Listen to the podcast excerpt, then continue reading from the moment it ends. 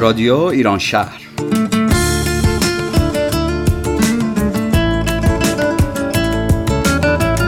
برنامه هفتگی از آمریکا، این هفته از شهر سیاتل. برنامه 551، یک شنبه دهم اسفند ماه 1399، برابر با 28 فوریه 2021.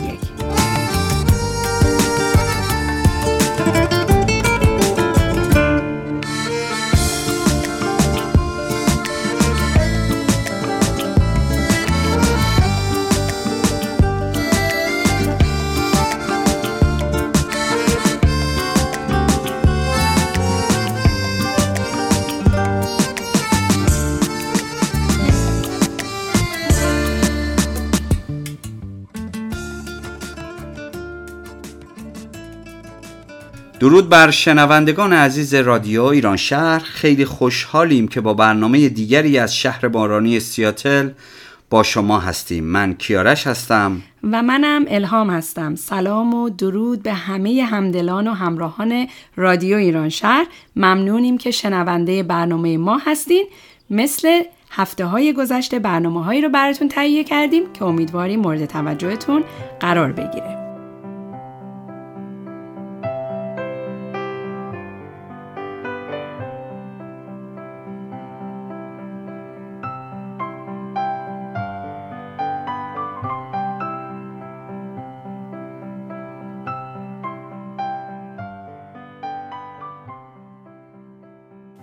امروز نه آغاز و نه انجام جهان است، ای بس غم و شادی که پس پرده نهان است. گر مرد رهی غم مخور از دوری و دیری، دانی که رسیدن هنر گام زمان است. تو رهرو دیرینه سرمنزل عشقی، بنگر که ز خون تو به هر گام نشان است. آبی که برآسود زمینش بخورد زود، دریا شود آن رود که پیوسته روان است. باشد که یکی هم به نشانی بنشیند، بس تیر که در چله این کهن کمان است. از روی تو دل کندنم آموخت زمانه، این دیده از آن روست که خوناب فشان است. دردا و دریغا که در این بازی خونین، بازیچه ایام دل آدمیان است. دل بر گذر قافله لال و گل داشت این دشت که پامال سواران خزان است. روزی که بجنبد نفس باد بهاری، بینی که گل و سبزه کران تا به کران است. ای کوه تو فریاد من امروز شنیدی، دردیست در این سینه که همزاد جهان است. از داد و وداد آن همه گفتند و نکردند، یا رب چقدر فاصله دست و زبان است. خون میچکد از دیده در این کنج صبوری، این صبر که من میکنم افشردن جان است. از راه مرو سایه که آن گوهر مقصود گنجی است که اندر قدم راه روان است.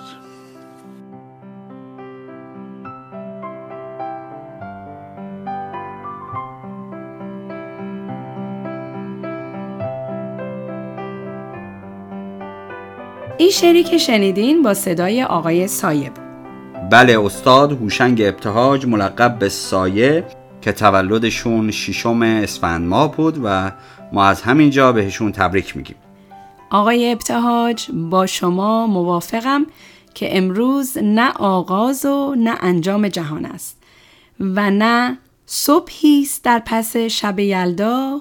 امروز تولد توست، تو هوشنگ ابتهاج، تو که اعتبار نخستین نغمه ها هستی، اعتبار سیاه مشق، اعتبار برگی از یلدا، بانگ نی، سراب، تو که اعتبار شعر و سخن و کلامی، شاد باش و دیرزی. خب الهام جان، الان حالا هوای عید و همه در تکاپو هستیم برای رسیدن به عید و تدارک سفره 7 سین و امیدوارم که همه چی خوب پیش بره و همه یه سال خوب رو شروع کنیم بدون کرونا. منم همینطور امیدوارم که رشان، خودت و خانواده عزیزت سال خوبی رو داشته باشین. همه سال خوبی رو شروع کنیم و امیدوارم که واقعا مشکل کرونا به زودی از بین بره و همه بتونیم مثل گذشته این سال جدید رو با هم جشن بگیریم. با امید خدا. حالا که با یه شعر خوب و یه شاعر برجسته معاصر شروع کردیم که آرشان، شاید بد نباشه اگر برنامه بعدی رو هم در همین ارتباط بشنویم. بله زهره جان، برنامه رو در ارتباط با نقش زن در ادبیات فارسی آماده کردن که حتما برنامه شنیدنی خواهد بود. با هم میشنویم.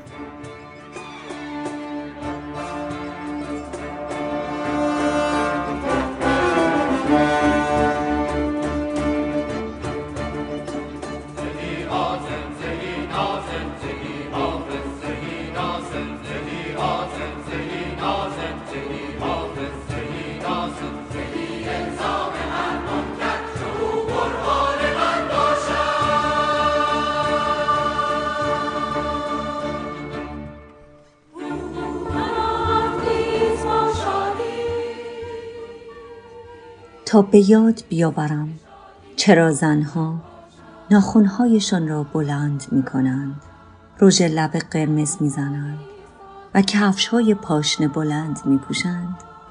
یک بار دیگر در کافه همیشگی با من قراری بگذار. به خط خویشتن فرما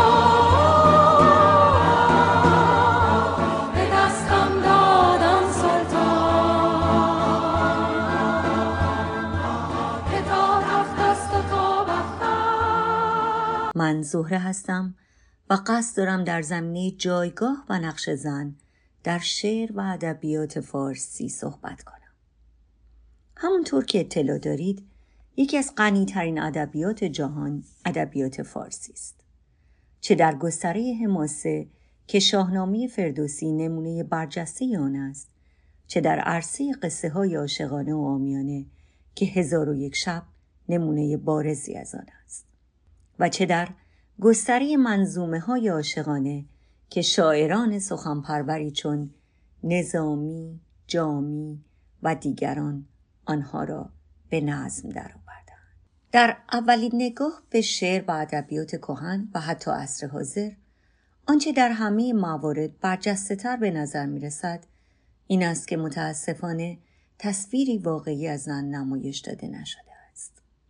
در واقع اگر بخواهیم از میان نقش‌های متفاوتی که در آن میتوان یک الگوی نمایشی از زن را به تصویر کشید نگاه کنیم، بیشتر به نقش‌های شبیه به معشوقه، برآورده کننده خواسته‌های دنیای مردانه، پنهان در لابلای دعواهای عاشقانه و در نهایت زنی در هزاران اما اگر که نمیتوان تشخیص درستی از نقش و اثر آن در مسائل حکومتی، سیاسی، اجتماعی و حتی خانواده داشت. همانطور که می‌دانید این مطلب بسیار وسیع است و من در اینجا تنها دریچه‌ای به این سخن باز می‌کنم. طبق گفته فرح نیاسکار، استاد دانشگاه، در ادبیات فارسی تصویری واقعی از زن نمایش داده نشده. اونچه درباره اون صحبت می‌کنیم نمایشی از موجودی به نام زنه که هیچ جا حضور نداشته و چون حضور نداشته و قلم در دست مردان بوده، سیمای اون رو به هر گونه‌ای که پسندشون بوده ترسیم کردن. با توجه به متون کلاسیک و نوع نگاه و پرداختی که نویسندگان و شاعران نسبت به حضور و شخصیت پردازی زن در ادبیات داشتن، میشه به 4 گونه کلی از حضور زن در اجتماع در این تقسیم بندی اشاره کرد. ما میتونیم زن رو در رساله‌های اخلاقی، ادبیات عامیانه، ادبیات قنایی و ادبیات عرفانی بررسی کنیم. اولین تقسیم بندی ما در رساله‌های اخلاقی است. ویژگی بارز این دسته از زنان خصوصیت‌های اخلاقی و در حاشیه اون خصوصیات جسمانی اونهاست. زن خوب در این قبیل رساله‌های اخلاقی شخصیتی است شریف، خانواده‌دار، نیک‌سرشت، زیباروی، مطیع، نرم، باربر و به ویژه وفادار به همسر. به این معنا که باید در انقیاد مرد خانواده درآید و همواره در حریم بسته و محدود خانواده به سر برد و تا حد ممکن از آن بیرون نرود.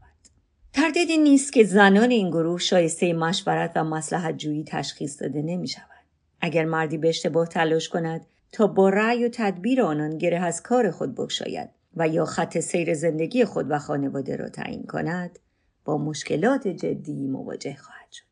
نمونه‌های برجسته این قبیل زنان را می‌توان در پاره وسیع از رساله‌های اخلاقی ادبای گوناگون چون عنصری و قابوس ابن وشمگیر مشاهده کرد.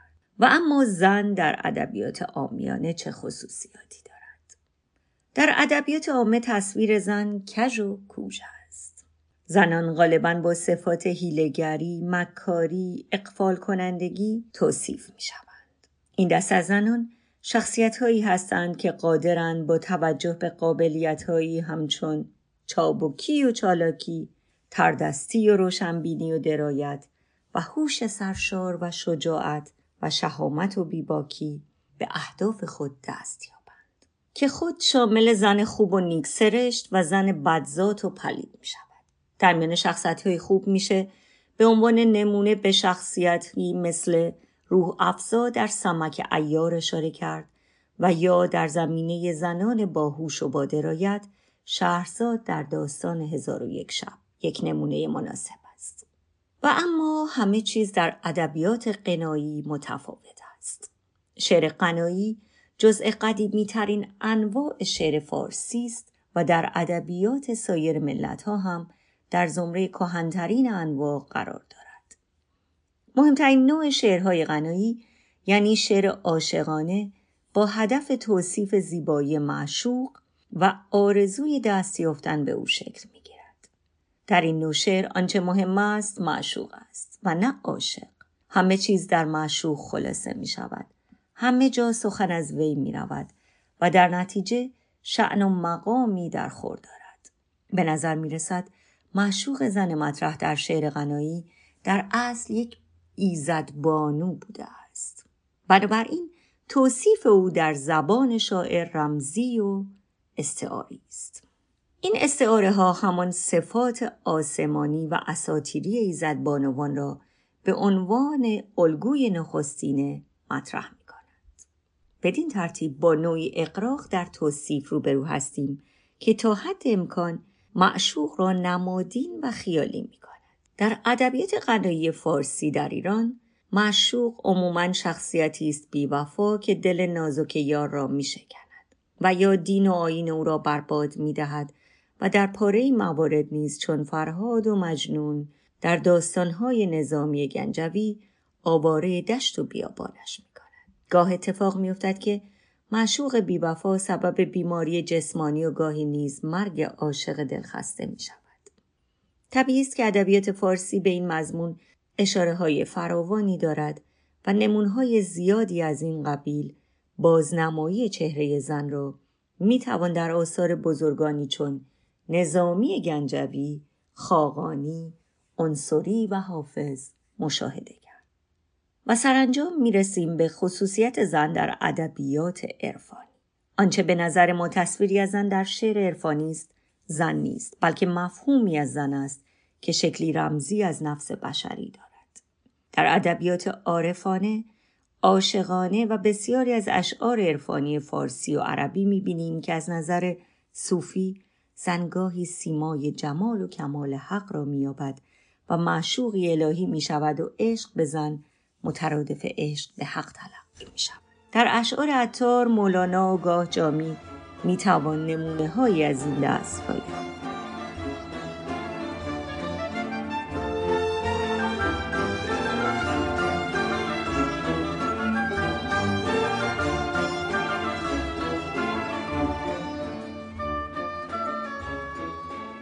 حائز اهمیت و قدردانی است که در اینجا از آثار بسیار ارزشمند هنرمند و کارگردان بزرگ آقای بهرام بیضایی نام ببریم که در ادبیات نمایشی تلاش فراوان نموده تا زن را در جایگاه اصلی خیش قرار داده و به شکل درستی نقش زن را به دیگران یادآوری نماید. بهرام بیضایی از جمله نمایشنامه نویسانی است که تأثیرات شگرف و عمیقی در ادبیات نمایشی ایران بر جای گذاشته است. بررسی جایگاه و نقش زن در آثار بهرام بیضایی رویکردی است انتقادی به جامعه مردسالار، به جامعه سنتی و در حمایت از نقش زنان و مشارکت اجتماعی آنان در عصر کنونی ایران.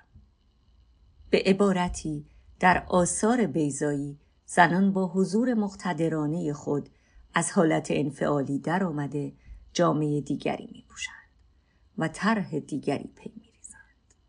زنان نمایشنامه‌های او زنانی فعال، جستجوگر، هوادار عدالت و مبارز هستند.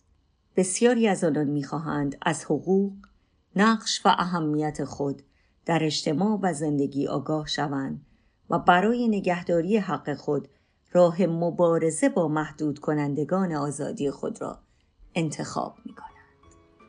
به امید روزی که قلم درست بنویسد و زنان جایگاه اصلی خویش را باز یابند.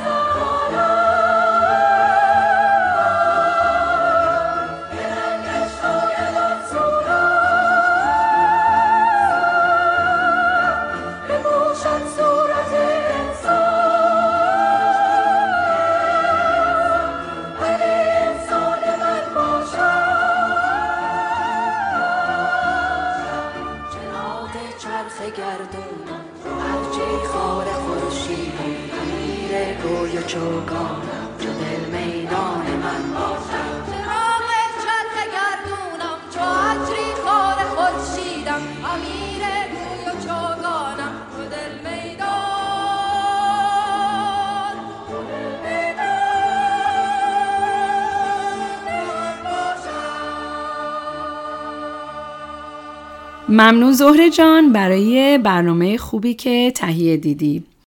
حالا که صحبت از خانم ها و نقش اونها شد، جا داره که اینجا روز زن و به همه خانم های عزیز، به ویژه خانم های ایرانی عزیز شنونده رادیو ایران شهر تبریک بگیم. منم اینجا به شما تبریک میگم الهام جان. ممنون کیارش جان. من هم همینطور روز زن رو به همه بانوان خوب ایرانی و به همه بانوان سراسر جهان تبریک میگم و امیدوارم که در سالهای بعد همچنان بتونیم این روز رو به زیبایی جشن بگیریم.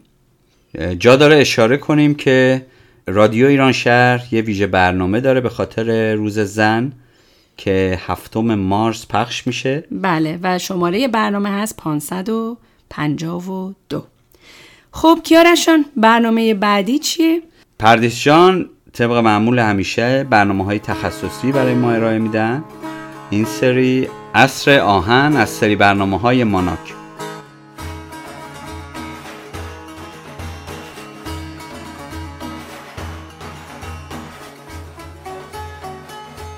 ماناک مبانی اندیشه نور و آب در اشیای کهن ایرانی.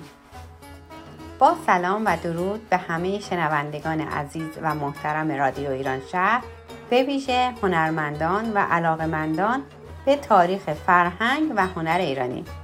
من دکتر پردیس بهمنی هستم و تخصصم مبانی طراحی اشیای کهن ایرانی هست.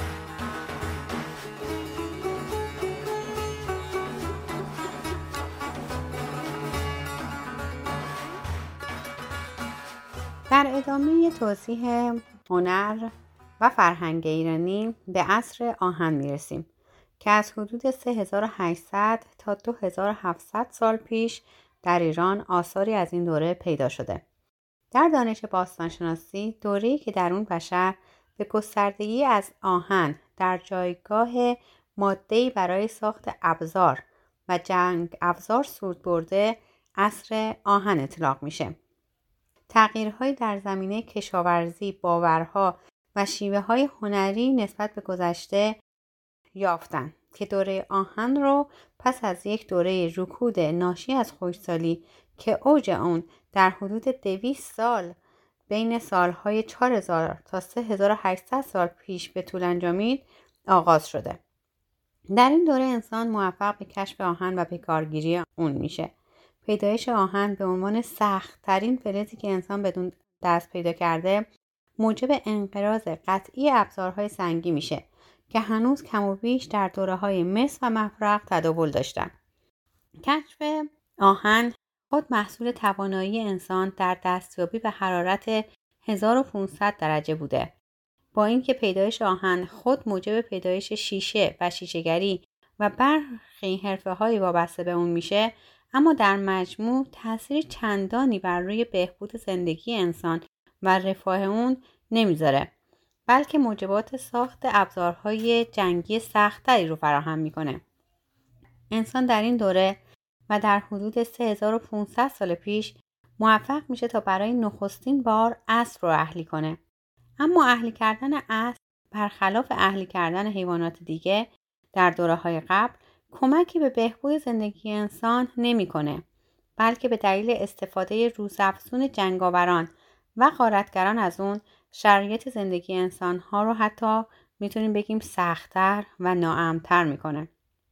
دوره آهن در شرایطی آغاز میشه که عمده سکونتگاه‌های انسان بر اثر خشکسالی از میان رفتن و انسان مجدداً به شرایط زندگانی کوچ‌نشینی روی آورده. این شرایط خشکسالی و کمبود مواد غذایی به ناچار موجبات گسترش لشکرکشی‌ها و جنگ‌های دائمی و بیپایان و حملات مداوم سرزمین‌ها به یکدیگر را فراهم ساخت.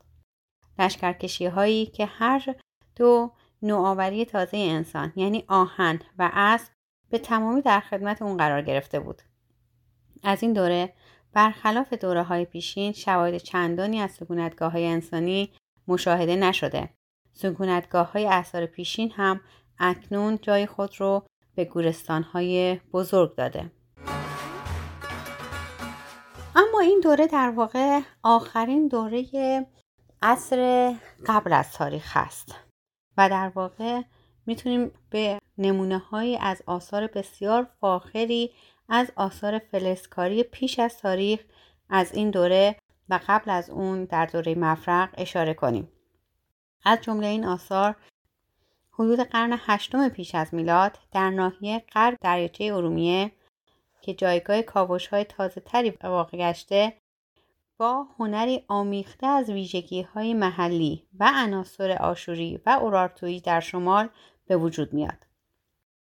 کاوش‌هایی که در زیویه آذربایجان به عمل اومده گنجینه‌ای از اشیاء زرین، مفرغین و عاجی رو از دل خاک بیرون آورده که همه متعلق به حدود قرن 7 و 8 پیش از میلاد هستند. و همچنین تپه مارلیک که توسط عزت الله نگهبان مورد کاوش قرار گرفت، گورهایی از دل خاک بیرون اومد که مجسمه‌های سفالی با حالت فرمیک مشخص به نام گاو املش و جام‌های مارلیک از جمله خصوصیات ویژه این دوره تمدنی هستند. از جمله جام‌های معروف تمدن مارلیک میتونیم به جام معروف چرخه زندگی اشاره کنیم که با ارتفاع 20 سانتیمتر و 14 سانتیمتر قطر دهانه یک دوره زندگی خاص رو در 4 ردیف به نمایش میذاره که توضیحات بیشتر اون رو میتونید در کتاب طراح ایرانی چگونه میاندیشد مطالعه کنیم. همچنین میتونیم به آثار بسیار ارزشمند تپه حسنلو اشاره کنیم. این جام به خاطر نقوشی که روی اون حک شده بسیار مقدسه. تصویر شدن سه خدای اصلی دوران کهن با عنوان خدای باد، خدای خورشید و خدای ماه یا زمین بر روی این جام یکی از ویژگی‌های مهم فرهنگی این جام هست که از جمله کهن‌ترین اشیایی هست که تصاویر خدایان باستان و اندیشه کهن ایرانی در اون به نمایش گذاشته شده. همچنین دیگر تصاویر و نقوشی از جمله زایش ایزد مهر از دل سنگ، تصاویری مربوط به پهلوانان و هدیه دادن به پادشاهان و همچنین مبارزان و طراحی برخی از ابزارالاتی مثل خنجر و سوار بودن پهلوانان بر گرده شیر از جمله نشانه‌هایی هست که بسیار در این جام ارزشمند هستند. همینطور عقاب دو سر که یک سرش تصویر انسانی هست، هم نیمرخ یک عقاب با بالهای گشوده رو ما اولین بار در این جام می‌بینیم و در آینده یکی از نقوش اصلی و نمادهای تمدن بیزانسی میشه. نقوش بسیار مهم و نمادین زیادی بر این جام نقش گرفته، از جمله نقش گاو که نمادی از قدرت و باروریه، نقش شیر که نمادی از قدرت، خورشید و آتشه و همونطور که گفتیم عقاب دو سر که نمادی از آسمان، خورشید، حاصلخیزی و باروریه. از جمله دیگر نمادهای کهنی که میتونیم در این جام بهش اشاره کنیم نشان چرخ زندگی یا سواستیکاست که بر ران سمت راست شیر در این جام قابل مشاهده هست و نمونه دیگری از این نوع نقش رو یعنی نقش چلیپا رو بر ران شیر در جام طلایی دیگری که تقریبا همزمان هست با این جام در کلاردش میبینیم که بسیار اهمیت دارن و میتونن نشان دهنده ارتباط قومی بین این دو تمدن یا تمدن حسنلو و تمدن کلاردش باشن و همینطور نشانی از داد و ستدهای تجاری و فرهنگی بین این دو قوم باشن. همونطور که گفتیم نقش و نمادهایی که بر روی این آثار قبل از تاریخ درج شدن از لحاظ اهمیت فرهنگی بسیار مورد توجه قرار میگیرن، زیرا در دوره‌ای هستند که هنوز خطی وجود نداره که درباره اسطوره‌ها و مفاهیم اونها برای ما توضیح بده و در واقع این جمله معروف که هرگاه باستانشناسی متوقف میشه اسطوره‌ها به سخن میان در اینجا کاملا به عینه دیده میشه، زیرا ما تصاویر و نقوش و نمادهایی رو از برخی از خدایان و اسطوره‌های کهن در این جام‌ها و آثار فلزی قبل از تاریخ داریم در این دوره می‌بینیم که هنوز قبل از اختراع خط و قبل از اولین نوشته‌هایی هست که درباره اسطوره‌ها وجود داشته باشه. پس بحث و تحقیق و پیگیری در رابطه با آثار کهن بسیار میتونه به اسطوره شناسی ما کمک کنه. در جلسه آینده امیدوارم که بتونیم که دوره تاریخی رو شروع کنیم، از توضیحاتی درباره تمدن جیرفت آغاز میکنیم که قدیمی ترین نوع خطی که کشف شده در اون به دست اومده، هرچند که هنوز کاملا خوانده نشده و در ادامه به تمدن‌های بین النهرین، سومر، بابل، آشور و اکهت خواهیم پرداخت. موفق و سربلند باشید.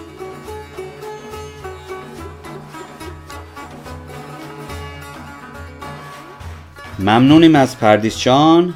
پردیس جان همیشه مجموعه برنامه‌هایی را درباره تاریخ هنر و فرهنگ در رادیو ایران شهر تهیه می‌کنند که ما واقعاً ازشون ممنونیم. پیشنهاد می‌کنیم این برنامه‌ها رو دنبال کنید. معرفی مراسم آیینی، جشن‌ها، تاریخ تمدن بشر و آشنایی با نحوه زندگی و پیشینه انسان‌ها. خب برنامه بعدی درباره بنیاد کودک هست که در اون با یکی از اعضای هیئت مدیره این سازمان مصاحبه‌ای داشتیم. با این بنیاد و فعالیت‌های اونها بریم که بیشتر آشنا بشیم.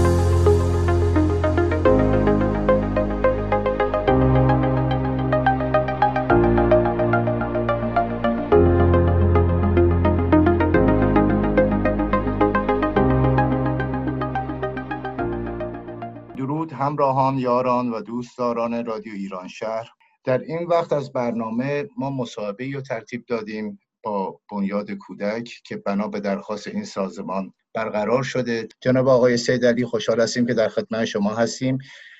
خواهش میکنم خودتون اول خودتون رو معرفی بفرمایید و یه تاریخچه مختصری در رابطه با بنیاد کودک بفرمایید. سلام عرض میکنم، خیلی ممنون از محبتتون و خدمت شما و تمام شنوندگان عزیزتون. سلام گرم دارم و به خصوص این که رادیویی که دارید در شهر خودمون هستش.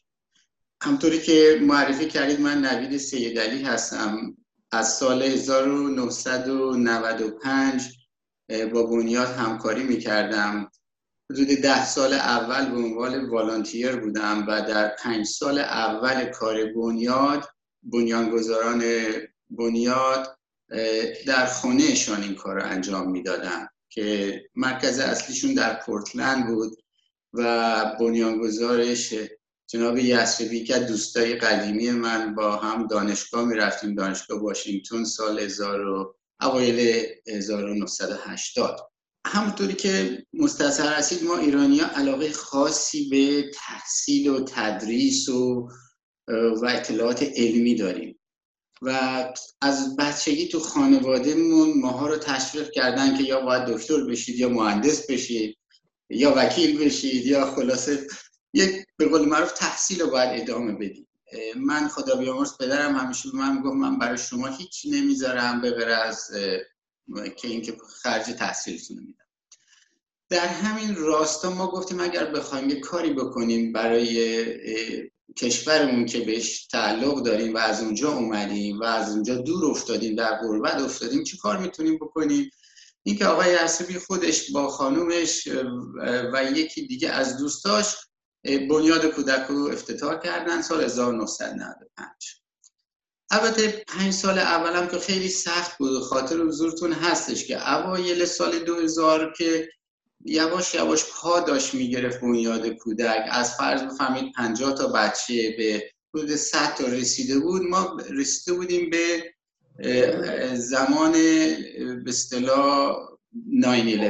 خلاصه جو بعد از 9/11 تشکیلات ما هم که با ایران کار میکرد یه مقداری بدون اینکه ما در جریان باشیم رفته بود زیر رصد تشکیلات آمریکا که ما تا سال 2007 ما یک مورد دادگاهی داشتیم با آمریکا که حدود 5 سال طول کشید و خوشبختانه زمان اوباما ستل شد که حدود 2012 بود و الانم زمان ترامپ هم باز این مقدار زیادی اینا ما رو اذیت کردن و خلاصه ما از 50 تا 100 تا بچه در اوایل سال 2000 الان رفتیم به حدود 6500 تا بچه و این عزیزان کسایی هستن که ماها، یعنی ماهای شماها، همه شنوندگان شما داره. هر کسی که در آمریکا علاقه داره میتونه بیاد اسپانسر بشه و مقداری از $20، $30، $40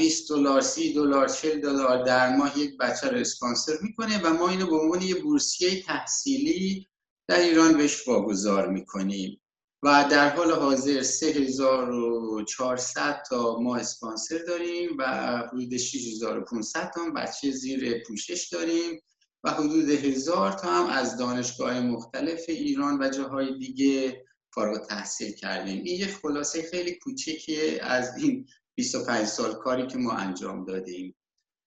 بسیار عالی. رقم‌ها و شماره‌های به قول معروف جذابیه. خب خیلی کار بزرگیه، بشه ساپورت کرد.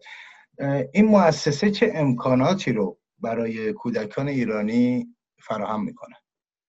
بله، بسیار سوال خوبه. ببینید ما حدوداً در ایران بیشتر از 100 سوشیال ورکر یا مددکار اجتماعی داریم که این مددکاران اجتماعی اگر شما 100 رو به 6500 تقسیم بکنید، هر کدومشون حدود 65 بچه رو تحت نظر دارن که به طور ماهیانه به خانواده‌هاشون سر میزنن و ببینن نیازهای ماهانه این عزیزان چیه که این بچه‌ها در مدرسه بمونن. بیشتر این اسکالرشیپی که ما عرضه میکنیم در ایران بر مبنای احتیاجه مثلا این بچه ها ما میخوایم نرن سر کار، میخوایم مدرسه رو کویت نکنن به قول معروف. بعضیاشون پدرشون مثلا یا فوت کرده یا مادرشون فوت کرده یا پدر معتاد شده یا مادره به اصطلاح مسئله‌ای براش پیش اومده که اینا مجبور شدن مدرسه رو ترک بکنن. در نتیجه ما ماهانه اینا رو بررسی میکنیم، ماهانه میبینیم حالشون چطوره، آیا پزشکی احتیاجی دارن، نیاز مادیشون چطوریه، خانوادهشون چطوری به اصطلاح زندگی میکنه و این مددکارای داخل ایران این کار رو انجام میدن. چطوری کمک ها رو به ایران میرسونید؟ ببینید این تحریم ها ما رو در اصل فلج کرده. ما زمان اوباما تشکیلات دولت خیلی با ما همکاری کرد، به طوری که هر سال ما رو دعوت میکرد، نماینده های ما رو به وایت هاوس که مثلا تو جشن عیدشون شرکت بکنیم و ما اجازه از اداره خزانه داری، دفتر اوفک بهش میگن، که با کشورهایی که تحت تحریم هستن باید اجازه داشته باشن. ما اجازه گرفتیم 2012 بعد از اون کیسی که با دولت داشتیم که همه چی حل شد و اون اجازه 2 بار تایید شد تا رسید به زمان حدود 2019، 1 سال قبل از اینکه ترامپ بیاد بخواد به اصطلاح ریاست جمهوریش تموم بشه. اونها 2019 وقت تحریم اجازه ما رو دوباره تمدید نکردن. از 2019 تا به حال حدود 1.5 سال میگذره که بسیار سخت گذشته. ما 1 سال نتونستیم کمک برسونیم به ایران و ما تصمیم گرفتیم که تو این 1 سال کمکامونو از کمک‌های نقدی به کمک‌های غذایی تبدیل بکنیم. این که برنامه‌ریزی مفصلی کردیم که با مشورت وکلای خودمون که ما مواد غذایی به ایران بفرستیم، چون مواد غذایی شامل تحریم نیستش. و در ضمن با تشکیلات کشورهای دیگه و ایران صحبت کردیم، چون به طور کل ما حدود 11,000 تا بچه تحت پوشش بنیاد کودک ایران هستش که بقیه 5,000 نفرشون رو از کشورهای دیگه و خود ایران سپانسر دارن. و ما گفتیم که حالا به جای اینکه سپانسرها جدا باشن، ما یک کو اسپانسرشیپ درست کردیم که هر بچه‌ای در ماه به جای اینکه فرزند $40 پول از ما بگیره، معادل $20 از ما غذا میگیره و معادل $20 هم از یه اسپانسر در ایران یا در جای دیگه پول میگیره. در نتیجه ما موفق شدیم با این کار اجازه ندیم تحریما رو ما تاثیر زیادی داشته باشه. البته من با خدمتون عرض بکنم حتی غذایی که ما میخوایم بخریم، به محضی که میخواستیم پول غذا رو بدیم، بانک‌ها جلوی این ترانزکشن رو می‌گرفتن و ما مسئله داشتیم و ما در این 6 ماه گذشته از یک بانک به یک بانک دیگه به یک صرافی و باید کلی به قول معروف هفت‌خوان رستم رو بگذرونیم که پول غذا رو بدیم، که غذایی که اجازه داریم بفرستیم به ایران. ولی خب خوشبختانه الان موفق شدیم و یه سیستم بسیار منظم درست کردیم که غذاها وارد فروشگاه‌های بزرگ ایران میشه و عزیزانمون رو بهشون یک کردیت غذا میدیم، یک کارد کردیت غذا میدیم. اینا هر موقع که دلشون میخواد میرن اونجا غذا رو برمیدارن. البته غذا چی؟ به عنوان نخود، لوبیا، عدس، برنج، چیزایی که اجازه میدن به ما وارد کشور رو. دقیقاً هم شما در مورد کودکان افغانستان هم کارهایی انجام میدید. حقیقت چون بخواین افغانستان پیشرفت خیلی خوبی کردیم، به خصوص در این 2-3 سال اخیر.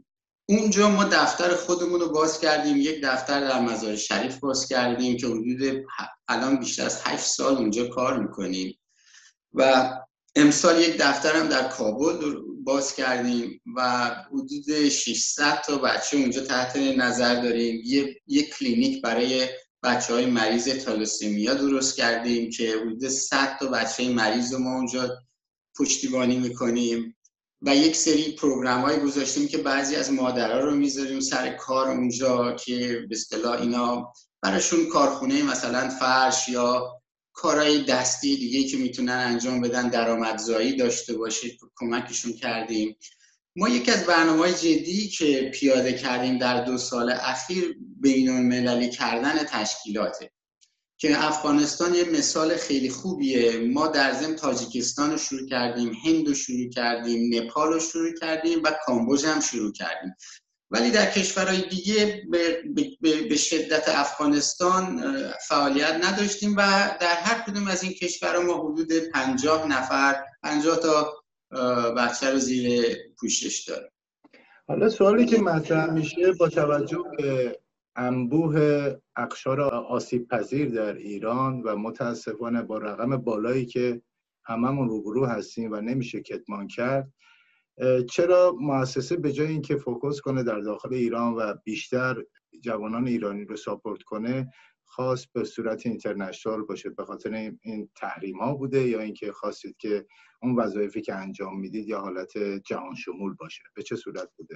مسئله تحریم ها در مواقعی ما رو داشت از بین میبرد، به خاطر اینکه همونطور که خدمتتون عرض کردم بوده 1.5 سال پیش ما اصلا از بانک ها حساب ما رو میبستن در آمریکا، به خاطر اینکه فقط با ایران کار میکرد.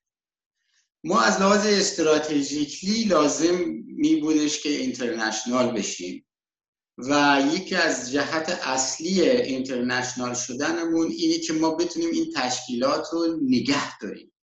بقا ایجاب میکرد که ما اینترنشنال بشیم، چون ببینید سیستم آمریکا یه سیستم سیاسیه، سیستم ایران هم یه سیستم سیاسیه. اینا یه سیستم سیاسی هستن که با شرکت‌های هیومانیتریان و شرکت‌هایی که مثل ما که میخوان به مردم خدمت بکنن، اینا تحت تاثیر سیاست‌های اینا واقع میشن.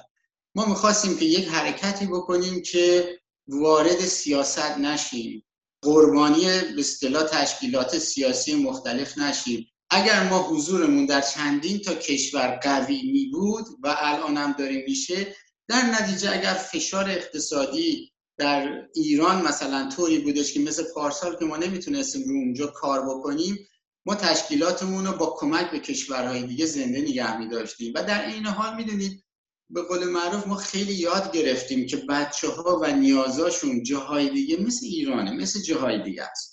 ما دلیل اصلی که تو ایران بودیم به خاطر اینکه ما خودمون مال ایرانیم، ما به اونجا وابستگی داریم، اونجا بهتر میتونیم کار بکنیم. ولی خب بعد از ایران خب نزدیکترین جا به ما افغانستان است، ما فارسی حرف میزنه، بعد تاجیکستان فارسی حرف میزنه. حالا سوال دیگه‌ای که میمونه این که اگر شنوندگان عزیز بخوان، حالا جدا از اینکه دوستانی هستن با تحقیقات و آشنایی با وبسایت شما و تحقیقات بیشتر و آشنایی بیشتر، امیدوارم که راغب باشن، کمک کنن و گره از گره همدیگه واکنیم. در مورد اگر نظری داشته باشن که افرادی بخوام به بنیاد کودک در ایران معرفی بکنن تا تحت پوشش قرار بگیرن، آیا تمهیداتی برای اون در نظر گرفته شده یا به چه صورت انتخاب میکنید اون کودکان؟ سوال خوبیه. نه ببینید، ایران اساسنامه خودشو داره، یعنی ما اولا علاوه قانونی هم مسئله خواهیم داشت. یعنی ما نمیتونیم فرضاً، یکی از مسائلی که خدمتون عرض بکنم چندین سال ما با دولت داشتیم اینجا این بودش که یکی از این اسپانسرها که به ما یه مقدار زیادی پول داده بود گفته بود من پولم میخوام اینطوری مصرف بشه. اون از لحاظ مالیاتی برای ما مسئله داشت. اینکه الانم مثلا کسایی هستن میگن که ما دلمون میخواد فرضاً $1,000,000 به شما بدیم، ولی شما برید در شهر فلان شهر برای ما یه مدرسه درست بکنید. ما بهشون میگیم که نه، ما این کاری نمیتونیم بکنیم، ما اونجا باید طبق قانون و مقرراتی که تعیین شده کار بکنیم. قانون و مقررات ما میگه که مدرسه سازی میتونیم بکنیم، ولی نمیتونیم مثلا یک نفر به ما بگه که این پول من میدم شما برید تو این شهر مدرسه بسازید. میدونید نمیتونیم این کارو بکنیم، چون ممکنه تو اون شهر اون بنده خدا یه رابطه‌ای با یکی با یه چیزی داشته باشه، بخواد این رابطه رو از لحاظ مالی یه طوری به قول معروف ارضا بکنیم. به نظر میاد که بهتر به اینه که یک تساوی امکانات باشه و بر اساس امکاناتی که هست، چیزهایی که هست در جاهایی که لازمه خرج بشه، نه اینکه بنا به تشخیص یک نفر که این کار رو انجام میده. دقیقاً درست. مطلع شدیم که شما برنامه از طرف بنیاد کودک برای عید باستانی نوروز در نظر گرفتید. خوشحال میشم اگه بخواید اطلاع رسانی بکنید به عنوان حسن ختام برنامه.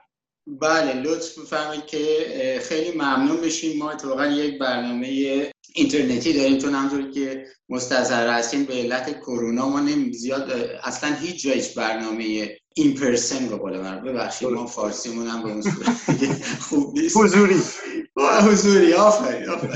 آره، این برنامه در 14 مارچ و اطلاعاتش توی وبسایتمون هستش.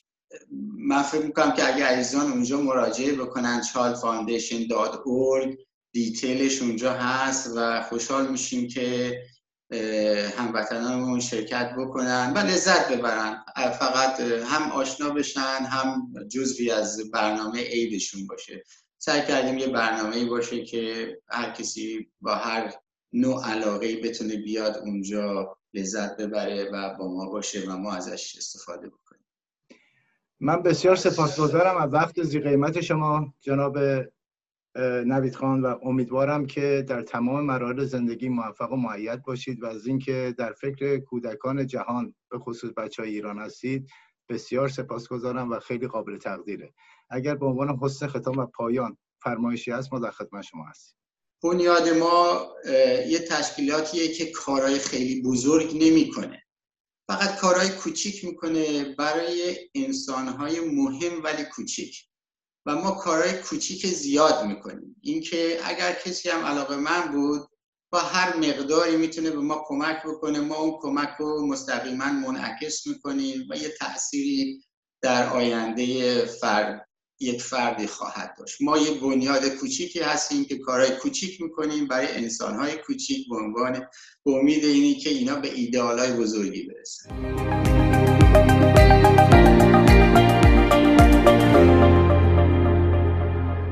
این هم از فعالیت‌های بنیاد کودک. واژه لطیف مهربانی، واژه لطافت در ذهن ما چه رنگ است؟ چگونه است که کودکان رنگ آن را روشن نقاشی می کنند؟ دست مهربان نوازش چه رنگی است؟ در میان این همه رنگ های کدر، در میان این همه تلخی و کدورت و نامهربانی، جان ما هنوز به لطافت رنگ مهربانی بند است.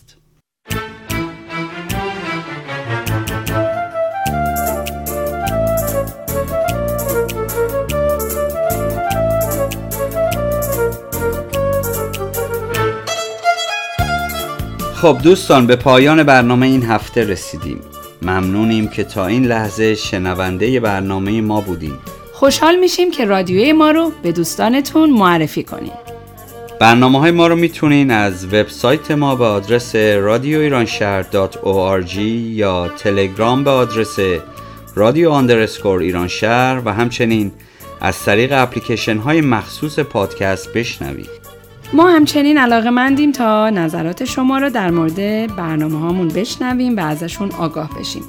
شما میتونید در فیسبوک و اینستاگرام هر دو به آدرس radio.iranshar برامون کامنت بذارین یا میتونین از طریق info@radioiranshar.org برامون ایمیل بفرستین.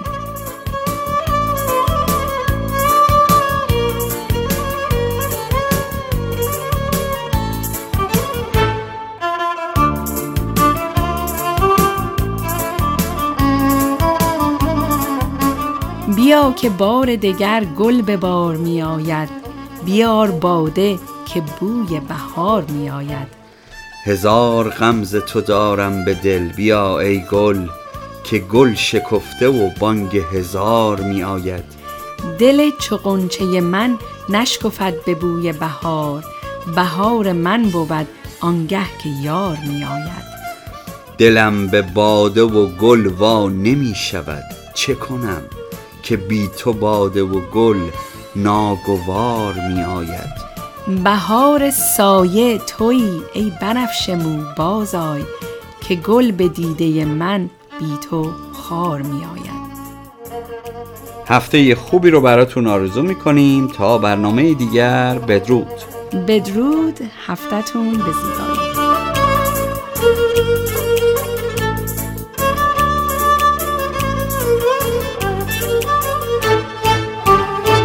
همکاران این برنامه زهره، محشید، محسن، الهام و پردیس. کارگردان محشید، مجریها کیارش و الهام.